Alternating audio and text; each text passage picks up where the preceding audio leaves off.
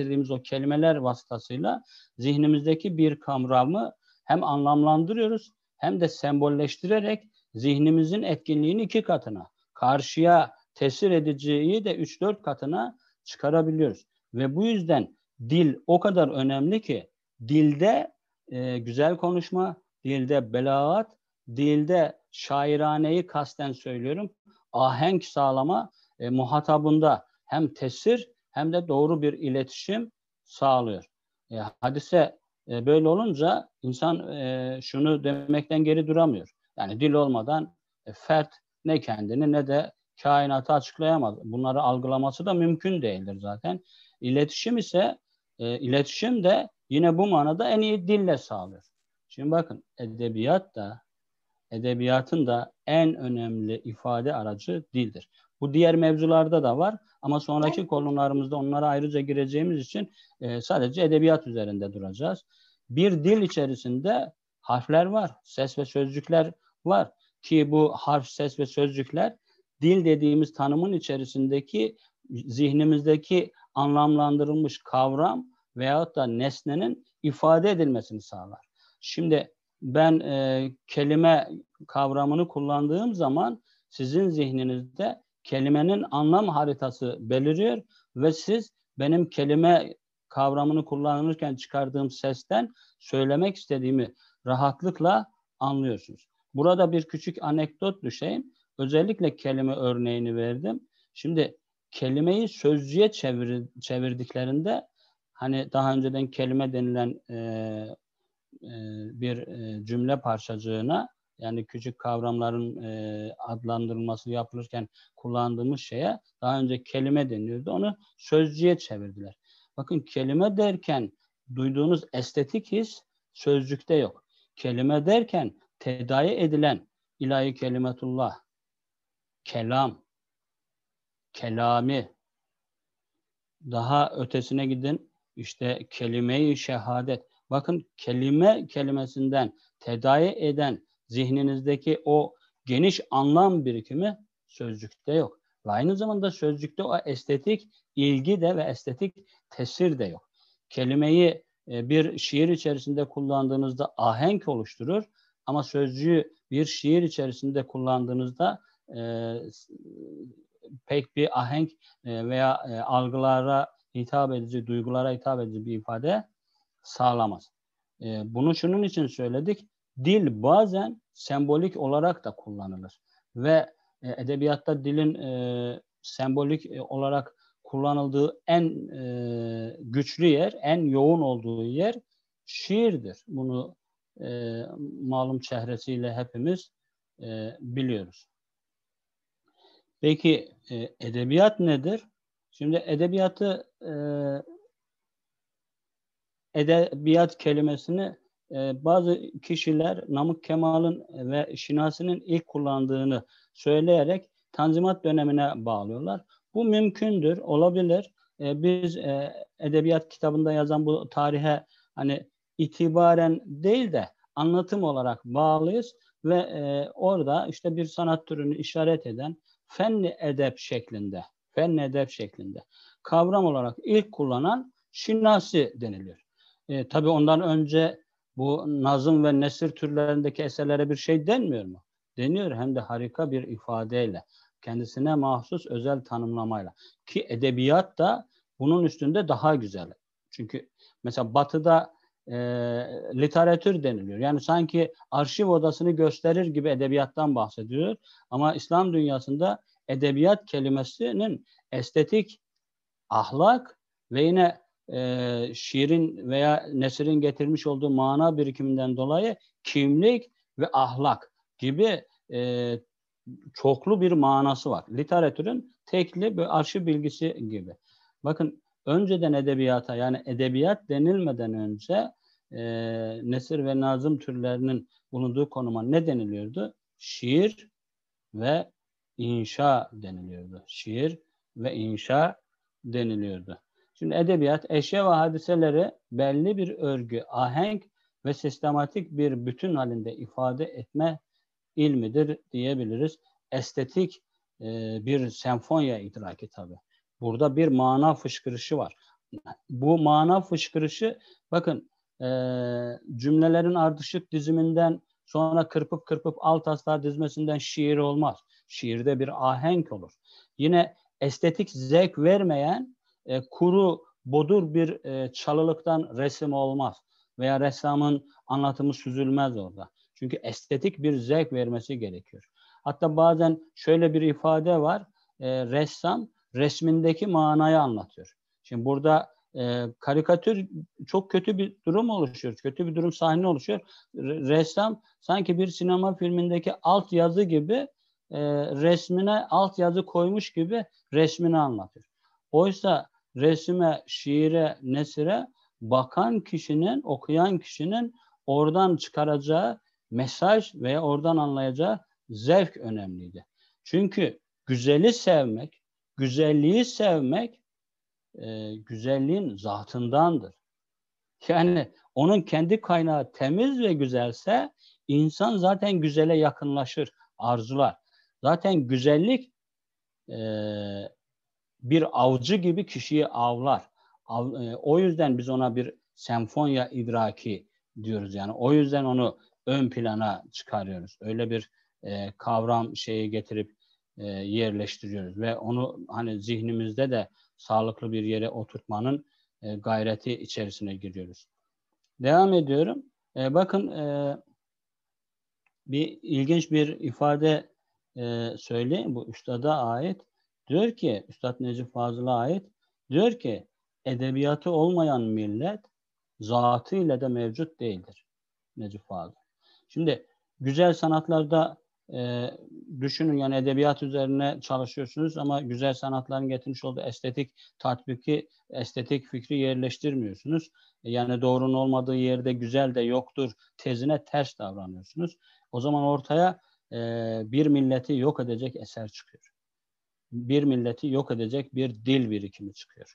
Ki e, son dönem ortaya çıkan eserlere bakıyorsunuz. E, kültürümüzü köklerimizden koparacak şekilde yok ediyor e, gençlerimizi kendi iç yapılarını, dinamiklerini, ruh dünyalarını sarsacak derecede onlara zihni, fikri veya ahlaki zarar veriyor.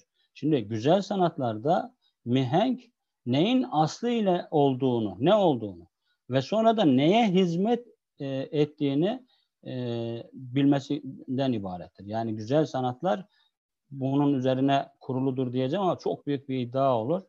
Fakat edebiyat için e, buna benzer bir iddiayı çekinmeden söyleyebiliriz. E, çünkü e, söyleyen ehlinden duyduğumuz şekliyle e, kendimize bir güven geliyor ehlinden duyduğumuz için. O güvenle birlikte rahatlıkla söyleyebiliriz. O da şu, edebiyatın e, en güçlü ters, e, en güçlü telkin kürsüsü mücerret idrak şubelerinin umumi çerçevesi. Yani edebiyat düzeltiyorum edebiyat en güçlü telkin kürsüsü mücerret idrak şubelerinin umumi çerçevesidir. Yani bu şubeler arasında baş köşeye oturtulacak şiir, roman ve işte hikaye gibi bunlar en önemli kelam sanatıdır.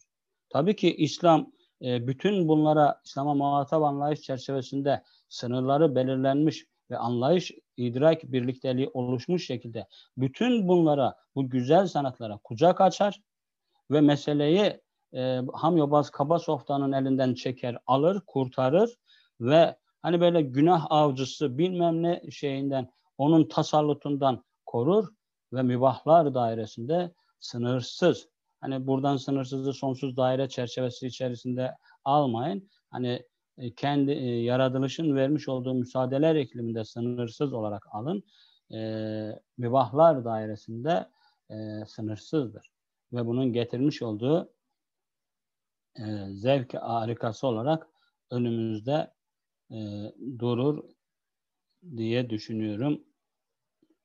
E, birkaç tane e, bir e, bir iki tane cümle e, ekleyerek inşallah e, bugünü noktalayalım. E, onlardan e, bir tanesi şu. Biz mesela genel olarak çirkini e, güzelin zıddı olarak biliyoruz ya. Çirkini güzelin zıddı olarak. E, aslında mutlak güzelin var güzel ilk haliyle mutlak güzel varlığı olarak mevcut olduğu için çirkin aslında onun farklı görünüşü olarak belirdiği zaman zıddı olur. Onun farklı görünüşü söz konusu olmayacağına göre ondan mahrumiyetin adıdır.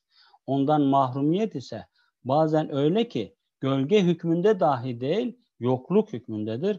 Dolayısıyla e, sanki çirkin yokmuş gibidir ve hükmü terkip anlamında vardır. Sadece hani bir hüküm olarak vardır. İşte şu güzel, şu çirkin gibi bir hüküm olarak vardır. Dolayısıyla her şey aslı ile güzeldir tezi doğrulanmış olur.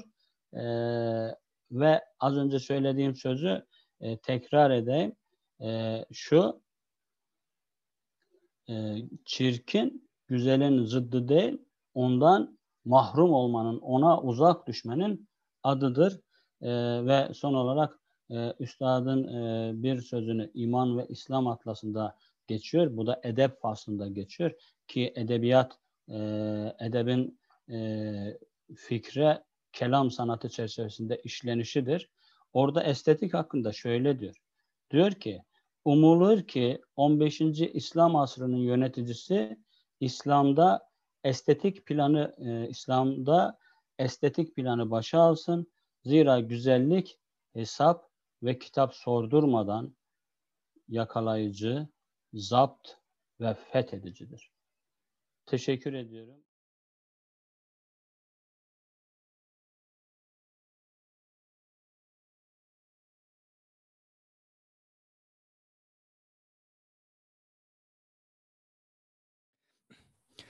Gençlik ve Spor Bakanlığımızın desteğiyle yürütülen Kökler Tasarım Kafe konuşmalarından araştırmacı yazar Ercan Çiftçi hocamız. Buyurun hocam. Selamünaleyküm gençler. Ee, Bismillahirrahmanirrahim diyelim başlayalım. Şimdi e, bir konumuz var ama bu konu oldukça geniş. E, güzel sanatlar başlığı altında işlediğimiz zaman e, ciddi manada e, vakit ve aynı zamanda e, bir e, fikir atmosferi istiyor. Fakat biz e, hani böyle 30-40 dakikalık bir ders içerisine e, olabildiğince bunu sıkıştırmaya ve mümkün mertebe birkaç konuda en iyi bilgiyi e, net bir şekilde size vermeye çalışacağız. E, başlığımız e, güzel sanatlarla ilgili e, olduğu için e, direkt güzel sanatların kendisine mahsus e, tanımla başlayalım. Şimdi biz güzel sanatlar dediğimizde aklımıza e, hemencecik insanın üreticiliği, e, insanın ilk çağlardan bu yana kendini ifade ettiği, tam ustalaşamadığı dönemlerde işte çizgi, boya, kil yoluyla içini döktüğü, işte biçimler, desenler, çeşitli oluşumlar geliyor. Şimdi aklımıza e, ilk e, esnada e, bunlar geliyor ama bunun üstüne biraz daha e, çalıştığımızda, detay yaptığımızda, e, biraz daha günümüze, modern zamanlara geldiğimizde işte musiki, sinema, e, dizi film veya benzeri şekilde işte hat sanatları, işte ebru sanatları gibi şeyler geliyor. Bütün bunların yanında e, bir de ayrıca kas işlemi gerektiren sanatlar var. E, el becerisi, e, kulak duyumu, e, nota gibi kulak duyumu gerektirenler olduğu gibi de kas becerisi gerektirenler var. E, bunların içerisinde en dikkate şayan olanı abideler, e, heykeller ve yine duvarlara e, ki bu ilk çağ dönemlerine ait duvarlara e, yapılan duvarlarda e, gösterilen sanat eserleri. Bu bazen bir yazı dili de olabiliyor.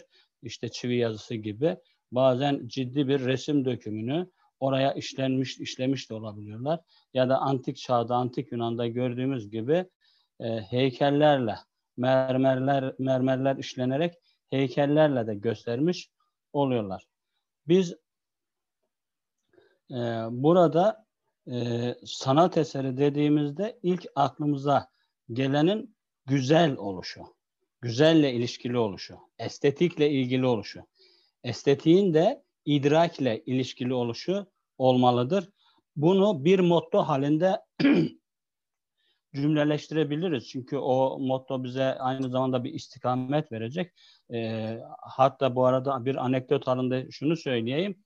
E, batı'da veya e, bu sanat tarihi yazıcılığında ya da edebiyat tarihi yazıcılığında Bunu çoğaltabilirsiniz. Tarih yazıcılığı, felsefe yazıcılığı gibi alanlarda çok ciddi bir e, Batı hegemonyası var ve Batı'da bu iş nasıl e, yapılıyorsa, nasıl ediliyorsa antik çağ yani o dönemki Yunan'a ve o dönemki Roma kültürüne dayandırılıyor.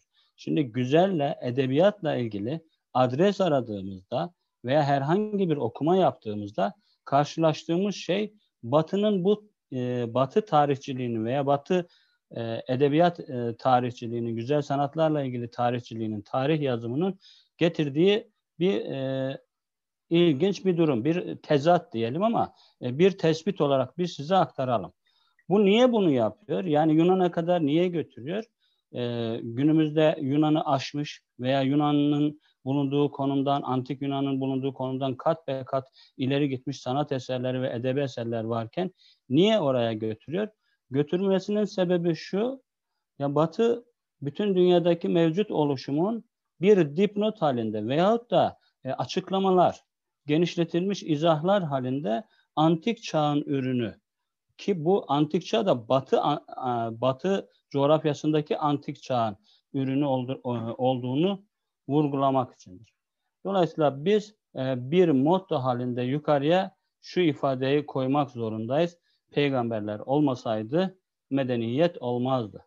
Peygamberler olmasaydı güzel sanatlar olmazdı, edebiyat olmazdı. Doğru dürüst konuşma, iki kelimeyi bir araya getirme ve meseleleri izah etme olmazdı. Bugünkü en e, erken yazımlı e, kaynak, en erken yazılı kaynak e, 4000'li 5000'li yıllara dayanıyor.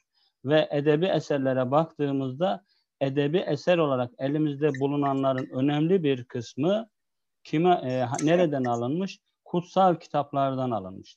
Ki bu kutsal kitapları işte semavi olan olmayan şeklinde ayırdığımızda e, Çin'den veya Japonya'dan ya da Hint'ten e, onların kutsal dediği eserlerden de 5-10 bin yıl öncesine kadar giden e, bir e, şiir veya e, sözlü gelenekle gelen anlatım olduğunu görüyoruz.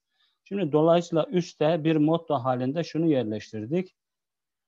Peygamberler olmasa medeniyet olmazdı. Güzel estetikle ilgili ama güzeli bir de idrak söz konusu. Güzel sanatlar yapıp etmeyle ilgili işte bu estetik idrakin tatbiki güzel sanatları doğuruyor. Fakat bu tatbik esnasında bir ifadeyi, bir önermeyi daha peygamberler olmasaydı medeniyet olmazdı tezimizin altına koyacağız. O da şu, doğru düşünce e, doğrunun olmadığı yerde güzel de yoktur. Doğru düşünce olmadan düşünme faaliyeti de olamaz. Bunu e, bir üst dilim e, kendisiyle hareket edeceğimiz önerme olarak yerleştirdiğimiz zaman işimiz kolaylaşıyor. Ve çevremize bakıyoruz, çevremizdeki eşya ve hadiseye bakıyoruz, dilimize bakıyoruz, dilimizde kullandığımız kelimelere bakıyoruz. Her şeyde bir ahenkin, her şeyde bir düzenin, her şeyde bir nizamın olduğunu görüyoruz. Ve bu bize e, çok keyifli bir alan açıyor. E çünkü şiir, müzik, resim, heykel, mimari, tiyatro gibi e, insanlarda estetik yönden bir e, zevk duygusu uyandıran e, sanat eserlerini görüyoruz ve bu bu sahada üreten insanları görüyoruz ki bunlara e, insanlar heyecanlarını katıyor, hayranlık duygularını katıyor. Bütün e, zihninde e, öznel veya duygusal fark etmiyor. Onun içer e, zihninde taşıdığı ma- manayı e, dışarıda maddi hale dönüştürüyor. Bir anlatım haline dönüştürüyor. Güzel sanatların gayesi güzelliği ifade etmek ve yorumlamaktır. Bunu başa bir yerleştirelim. Şimdi Orta Çağ'da İslam e, medeniyetinin Orta Çağı söz konusu değildir. E, batı'da böyle bir dil var Orta Çağ e, mevzusu. Şimdi Orta Çağ'da e, şöyle bir zengin bir iklim var. O dönem güzel sanatlar diye o dönem güzel sanatlar diye sarf yani dil bilgisine, nahiv yani söz dizimine, ilmi beyan yani güzel konuşma bilimine, belagat yine güzel konuşma e, bilimine, hesap, felsefe, musiki, hendese, geometri yine bunlar da dahil. Bunlar e, bunlar da e, güzel sanatlar içerisinde o dönem görünür. Tabi bunların bir kısmı e, zaman içerisinde güzel sanatların e, ürünü olmaktan çıkıyor ve günümüzde artık e, bildik anlamıyla tabii ben tamamını tek tek saymayacağım ama çok belirgin olanları söyleyeceğim. E, bildik anlamıyla neler çıkıyor önümüzde? Edebiyat, sinema, mimari, tiyatro, müzik ve resim. Günümüzde güzel sanatlar öyle bir zemine oturmuş ki ki başta edebiyat olmak üzere en yüksek telkin kürsüsü. İnsana ulaşabilmenin, insana tesir edebilmenin, insanı anlayabilmenin, insana nüfuz edebilmenin en kestirmeden yolu. Güzel sanatlar. Bu yüzden e, üstadın diliyle güzel sanatlar bu manada e, üstadın deyişiyle e, zirvede edebiyatla birlikte zirvede bulunur ve en güçlü telkin kürsüsü olarak belirir. Şimdi edebiyatı biz başa alıyoruz. Çünkü edebiyat şiire nüfuz eder. Şiir edebiyatın bir parçası halinde. Edebiyat nesire nüfuz eder. Yine nesir edebiyatın bir parçası halinde. Musiki, sinema, mimari, resim, tiyatro bunların her biri edebiyatla muhakkak ve mutlaka yakın ilişkili. Edebiyatın getirmiş olduğu dil ve estetik olmadığı zaman ve yine sunumu olmadığı zaman bunların da herhangi bir karşılığı ve e, herhangi bir şekilde tesir sahası veyahut da anlamlandırılması söz konusu olamıyor. Dolayısıyla edebiyat e, bunların hepsinin başında oturuyor. Peki edebiyat nedir? Edebiyat işte e, önce bir bunun e, en güçlü e, şeyini söyleyeyim. E, mesela edebiyatı üstad ifade ederken şöyle diyor. Edebiyat gerçek zeminini bulmuş bütün güzel sanatların en kuvvetli himayecisidir. Bu o kadar zarif bir ifade ki hani tekrar etmekte bir beis yok. Diyor ki edebiyat gerçek zemini bulmuş bütün güzel sanatların da kuvvetli bir himayecisidir. Şimdi benzer bir ifade sinemaya doğru da var. Mesela sinemayı e, ifade ederken e, şöyle diyor hatırladığım kadarıyla davaya tatbik edilmiş olarak en şerefli e, telkin kürsüsü. Şimdi bakın sinema ile edebiyatı niye ben yan yana getirdim? Sebebi şu, sinemada şiir e, konumu var, idraki var. Sinemada görüntü, resim konumu var. Sinemada konuşanların ifadesi, iletişimi, dil var. Yani dil felsefesi veya dil bilim bile orada mevcut. Bir müziki fonda var e, veya bir ahenk şeklinde akış var. Bakıyorsunuz ki ortada bir musiki var. Yine senaryo edebiyat edebi bir eser ürünüdür. Yine bakıyorsunuz orada edebiyat var. Dolayısıyla sinema ile edebiyatı birbirine bu kadar yakın tutmamızın sebebi edebi eserler ve yine sinema ile ilgili eserler e, günümüzde e, Müslüman kesince muhakkak e, ciddi manada el atılması gereken ve bu manada e, olabildiğince yüksek ve kaliteli eserler, asil eserler üretme e, üretme moduna girilmesi gereken yerlerdir. E, biraz e, ileri alalım şeyi, mevzuyu az derinleştirelim manasında söylüyorum bunu. Şimdi dil e, varlıkla sadece sadece bir somut bağlantı yani e, müşahhas anlamda nesnel bir bağlantı kurmaz. Aynı zamanda anlam olarak da bir bağ kurar. Yani biz bir dil oluşturduğumuz zaman e, dili bir iletişim aracı olarak tanımladığımız zaman e, bakıyoruz ki karşımızda gördüğümüz eşya ve hadiseden yola çıkarak e, zihnimizdeki mücerret kavramlara ya da diğer deyişle soyut kavramlara ulaşıyoruz. Şimdi zihinde oluşturduğumuz bu mücerret düşünceler yahut işte az önce söylediğim gibi soyut kavramlar e, bizim e, dudaklarımızdan kelimelere yani dile dönüşür veya seslere dönüşür. O sesler veya dile